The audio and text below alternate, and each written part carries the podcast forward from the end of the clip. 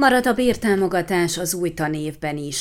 A 2021-22-es tanévben is alkalmazni fogja a kormány azt a 75%-os bértámogatást, amelyet az online tanrendbe került gyerekek szülei igényelhettek, jelentette be az online oktatással kapcsolatban Florin Köcu miniszterelnök kedden.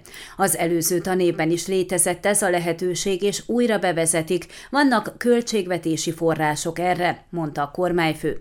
Már a 2019-2020-as tanévben is létezett ez a támogatás, és elég sokan igényelték Hargita megyében, illetve a következőben is. Az új tanévben igényelhető támogatásra vonatkozóan még nem jelent meg új jogszabály, közölte Jánó Edit, a Hargita megyei munkaerő elhelyező és szakképző ügynökség osztályvezetője. A korábbi idén június végéig érvényben lévő szabályozás szerint az online tanrendbe került 12 évnél fiatalabb diákok egyik szülője igényelhette a bértámogatást. Ennek az volt a feltétele, hogy mindkét szülőnek legyen munkája, és ne távmunkában dolgozzanak. Ha az egyik szülő munkanélküli volt, akkor a másik nem kérelmezhette a támogatást. A támogatásra jogosult szülők munkaadójuknál igényelhették a bruttó bérük 75%-ával legyen értékű támogatást, amelyet a munkaadó fizetett ki, majd visszaigényelte a munkaerő elhelyező ügynökségtől.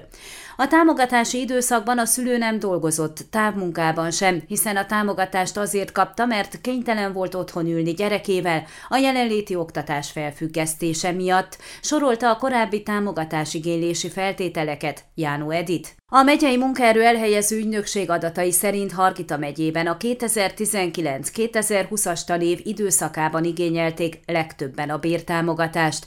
Akkor összesen 764 vállalkozástól kaptak kérelmezéseket 1699 alkalmazott bértámogatására vonatkozóan.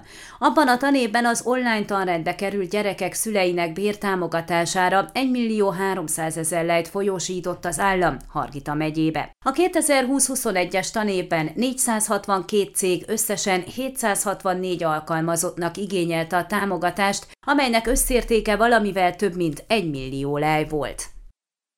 Ön a Székelyhon aktuális podcastjét hallgatta. Amennyiben nem akar lemaradni a régió életéről a jövőben sem, akkor iratkozzon fel a csatornára, vagy keresse podcast műsorainkat a székelyhon.pro portálon.